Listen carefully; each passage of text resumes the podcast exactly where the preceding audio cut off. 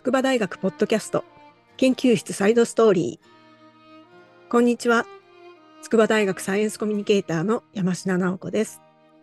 この番組では、筑波大学で行われている様々な研究について、なかなか表には出てこない裏話的なエピソードを研究者ご本人に直接聞いちゃいます。今回ご紹介するのは、筑波大学医学医療系准教授の森島優子さんと筑波大学附属病院講師の吉田和文さんです。喘息ってなかなか治りにくい病気ですよね。喘息に関係する因子の一つに肥満があって脂質つまり脂肪酸という物質が体内に過剰に溜まってしまうと喘息を悪化させるんだそうですただし脂肪酸には含まれる炭素の数によっていろんな種類があってそれらのバランスも大事なようですこのバランスがおかしくなると量的にはそれほど多くなくっても喘息の症状が悪くなるっていうことを新たに発見したお二人にお話を聞いてみましょう。森島さん、吉田さん、こんにちは。こんにちは。よろしくお願いします。よろしくお願いします。えー、さて喘息ですけれども喘息持ちの人って、まあ、結構たくさんいると思うんですけれどもあの日常生活に支障が出るとか寝込んでしまうとかそういう感じの病気っていうよりはむしろ長く患っていつもお薬持ち歩いているっていうようなイメージがありますけれどもこれは治療すれば治る病気ではないっていうことなんですか？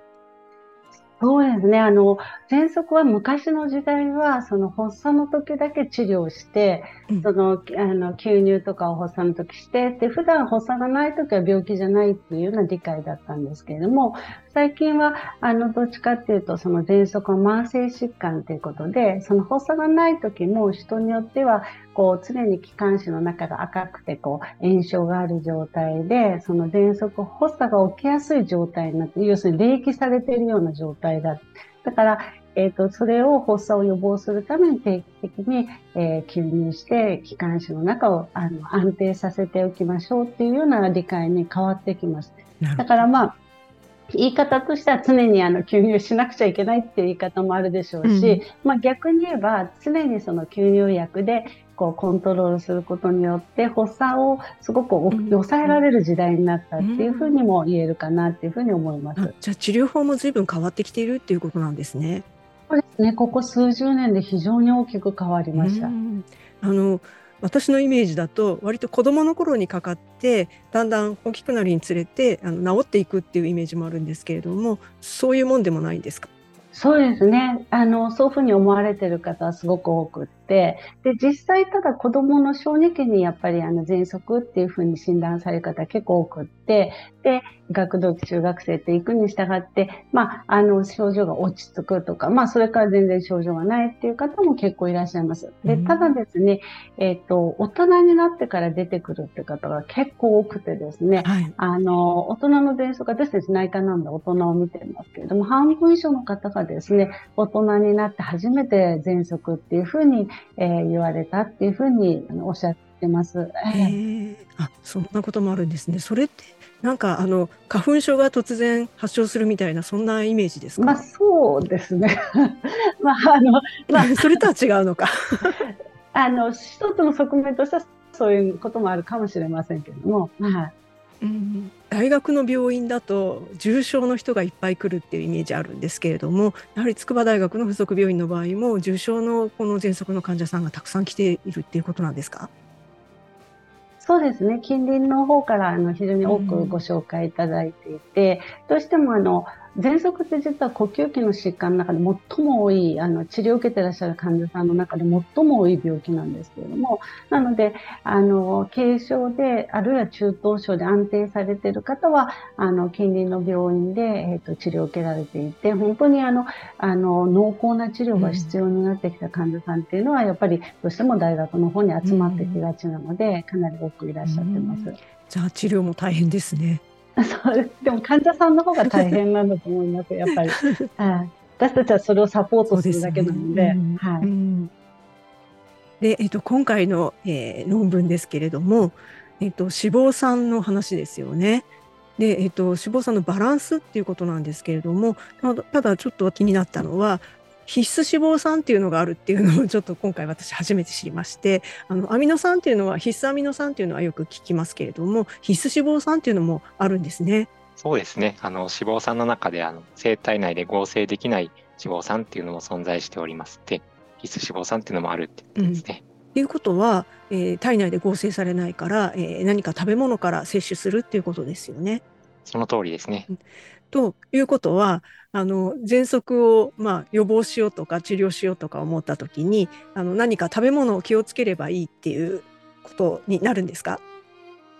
あのそういった考えは実はあの以前から言われていて、うん、今の有名なお話ですと、うん、あのオメガ3脂肪酸オメガ6脂肪酸、はい、よく聞きますよね。えで、あの、オメガ3ってあの、お魚とかに書いてる DHA とか EPA なんて言われるような脂肪酸っていうのをあの取ると、その炎症が抑えられる。うん、逆にあのオメガ6脂肪酸を取ると炎症が悪くなるみたいな話はあっての以前からその局地的にはその脂肪酸のバランスっていうのは注目されていたんですよね。うん、あのオメガ3と6ってそんなにあの違うものなんですか？だいぶ違うんですか？だいぶ違うもののようですね。脂肪酸としても形が違いますし、うんうん、そこからこう体の中で作られるメディエーターというものがそれぞれその炎症を起こす方向に行くのか抑える方向に行くのかっていう流れが全然違ってくるので、うん、あのかなり違いがあるような脂肪酸になってきます。なるほどえー、と今回はその脂肪酸の量っていうよりはバランスですよね。脂肪酸にもそのさっきのオメガ3と6みたいにあのいろんな種類があるということで、えー、そのバランスがおかしくなると喘息の症状にも影響するっていうことが分かったっていうことのようだと理解していますけれども、えー、とその鍵になるのが、えー、と脂肪酸伸長酵素、えー、とエロブル6って読むんですかね。はい、ELOVL6 ですね。はい。でこれがすごく鍵になっているっていうことなんですけれどもどういうことなんでしょう？このエロブル6という酵素なんですけれども、えっと、まあ、体の中で先ほどの脂肪酸にまた話がなりますけれども、うん、飽和脂肪酸っていうものですね。代表的なものにパルミチン酸っていう炭素数16の脂肪酸があるんですけれども、まあ、こういうのがあのファーストフードとかによく入ってるような、まあ、一般的には悪い脂肪酸と言われるようなものですね。で、そのエロブル6があると、その炭素数16の脂肪酸を18というふうに伸ばしてくれると、まあ、オレイン酸とかなってくるので、まあ、あのオリーブオイルとかによく入ってるような油ですね、まあ、そういうものにこう伸ばしていくと。でそのエロブル6があの今回欠損しているマウスを用いて検討したんですけれども、まあ、そうすると体内にやはりパルミチン酸が蓄積してくるので、うん、まあ、それによってこう喘息が悪化するというところを突き止めた研究になります。なるほど。っていうことはこのエロブル6は悪い脂肪酸をいい脂肪酸に変えてくれるみたいなそういうありがたい酵素だっていうことですね。でイメージ的にはそうなんですけれども、うん、あのこのエロブル6を発見したのが、うん、代謝内科の松坂医師、あの先生なんですけれども、えっと、その、えー、研究においてはこのエロブル6がない場合ですね、うん、一般的にはあのマウスを太らせる肥満にすると糖尿病になるっていうのは分かってるんですけれども、このエロブル6が欠損してるマウスだと太らせても糖尿病になりにくいっていう結果を出しておりますので、むしろ糖尿病に関してはいい方に働いていると。ああ、はい、なかなかこれは難しいですね。そうなんですよね。はい、体の中でいろいろ動き方が違うんじゃないかっていうのを実感しますね。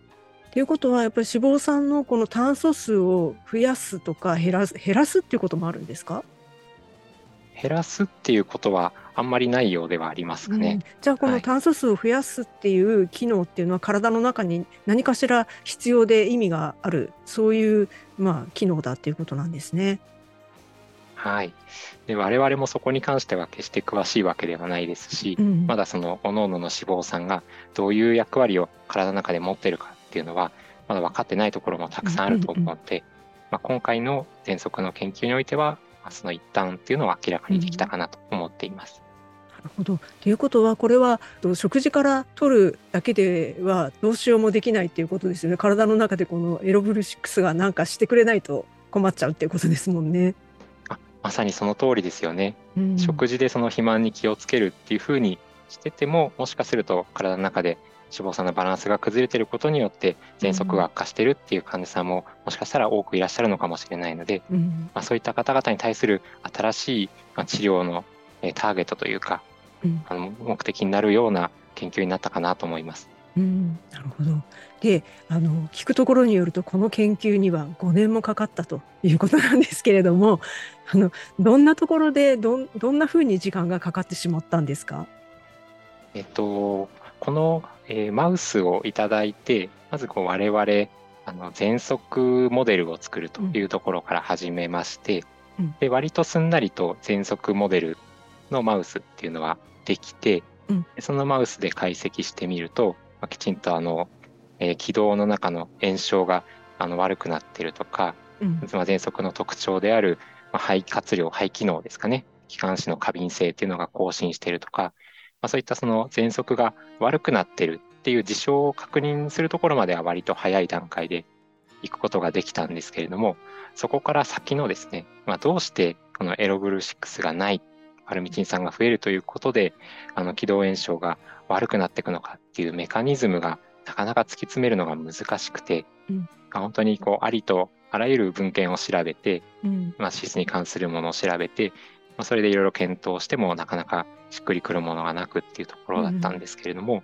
あのそれをあの打開するきっかけになったのがマウスの肺を、えー、洗浄する気管支肺胞洗浄っていう処置をした時に、まあ、回収できる液体ですよね。まあ、それの中に含まれている、まあ、脂肪酸っていうののあの種類量を解析するということによってあの今回論文中に明らかにしたまあ、セラミドっていうのが増えているというのが明らかになったことによって、ようやくあの次への一歩が踏み出せたっていうところで、まあ、そこに至るまでにかなり時間がかかってしまったっていうところですかね。うんなるほどあの今出てきたセラミドっていうのはよくお化粧品なんかの成分として効くものだと思うんですけれども、はい、この喘息のところにも関係してくるそういう成分だっていうことなんですね。はい、いや僕もこれ意外であのこのセラミドっていう結果が出てくるまでは全くあの考えていなかったところでもあったんですよね。うん、へえ。セラミドも脂肪酸の一種っていうことなんですね。脂肪酸の一種ですね。はい。世間ではそのセラミドってこう皮膚にこう多くあるイメージがあって、むしろこう炎症を守ってくれるようなイメージが強い脂質かなと思うんですよね。はい、そう思ってました。で、あの調べてみると、うん、あのその皮膚のセラミドっていうところと、うん、まあ、内臓の中であの作られるセラミドっていうのは全然働きが違うみたいで。へえ。同じ物質なのそうなんです。で、その理由っていうのが、うん、あの脂肪酸の長さみたいなんですよね。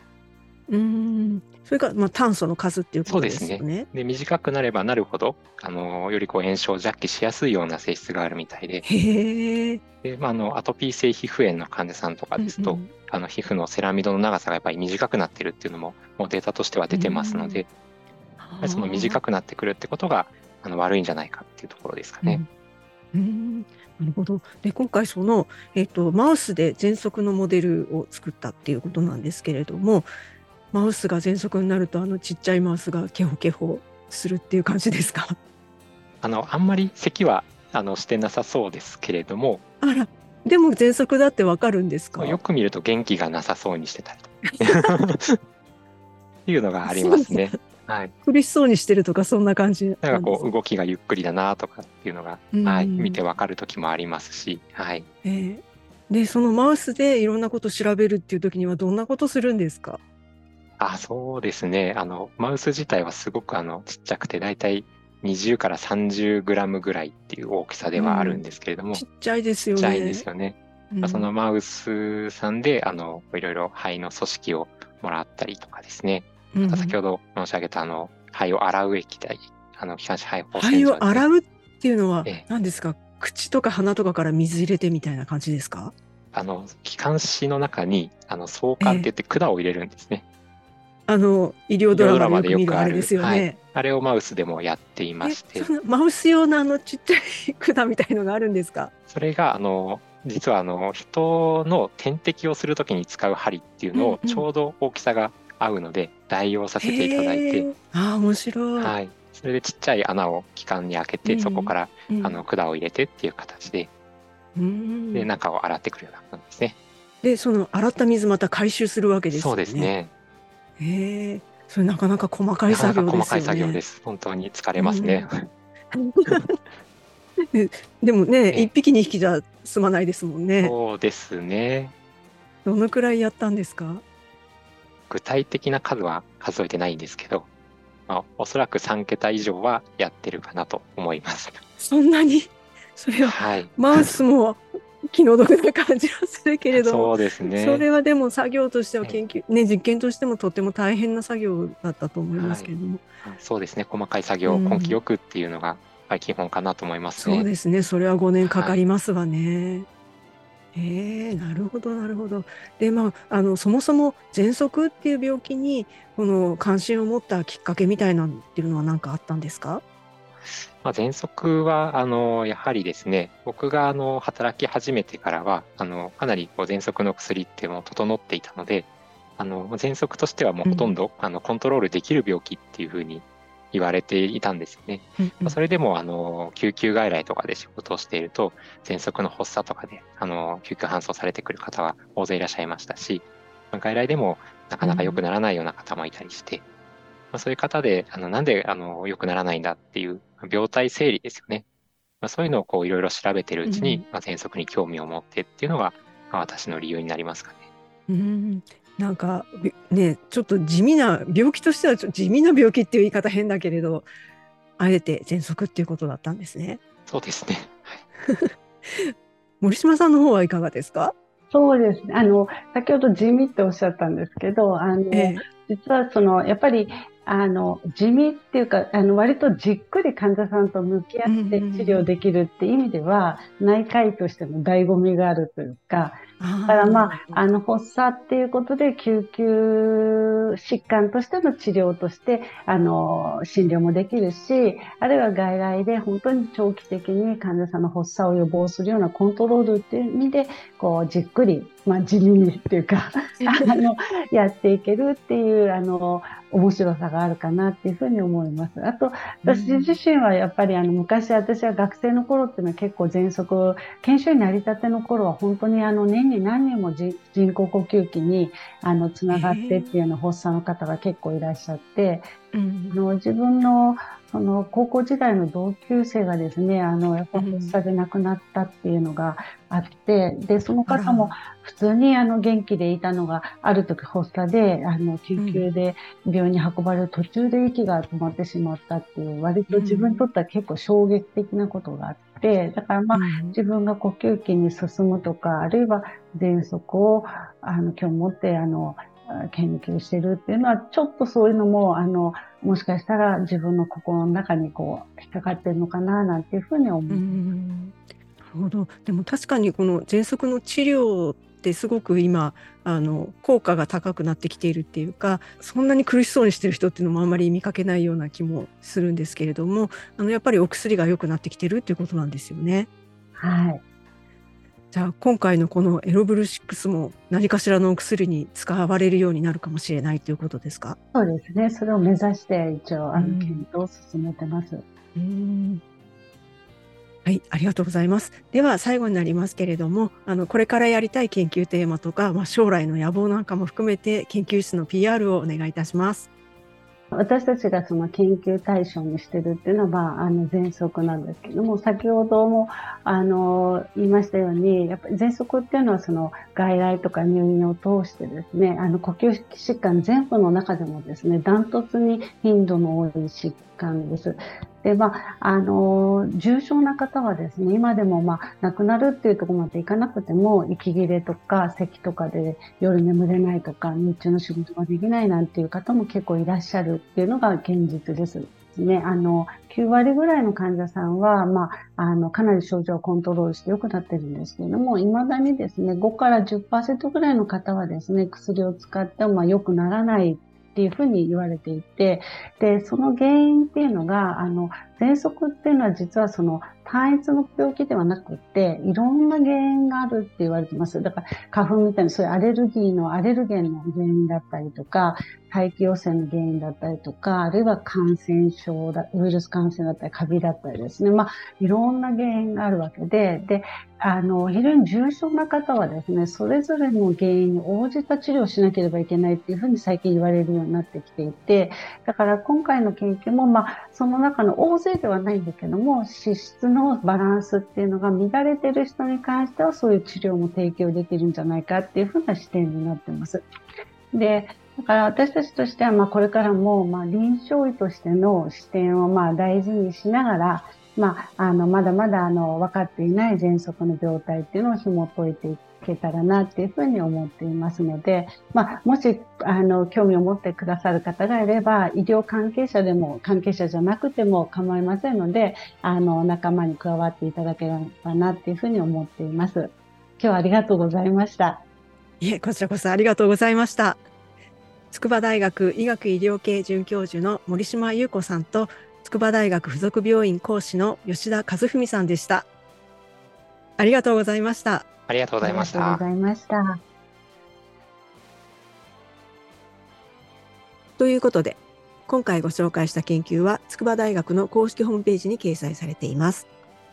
番組概要の方にリンクを載せていますので、ぜひそちらもご覧くださいね。脂肪酸のバランスは糖尿病でも研究されているということで、エロブルシクスには注目です。それにしても同じ脂肪酸でも炭素の数や体内での場所によって働きが違うなんてびっくりですよね。私地味って言っちゃいましたけど喘息って患者さんが多いだけにこういう研究が進むのはとても心強いことだなと思いました筑波大学ポッドキャスト研究室サイドストーリー筑波大学サイエンスコミュニケーターの山科直子がお送りしました。それではまた。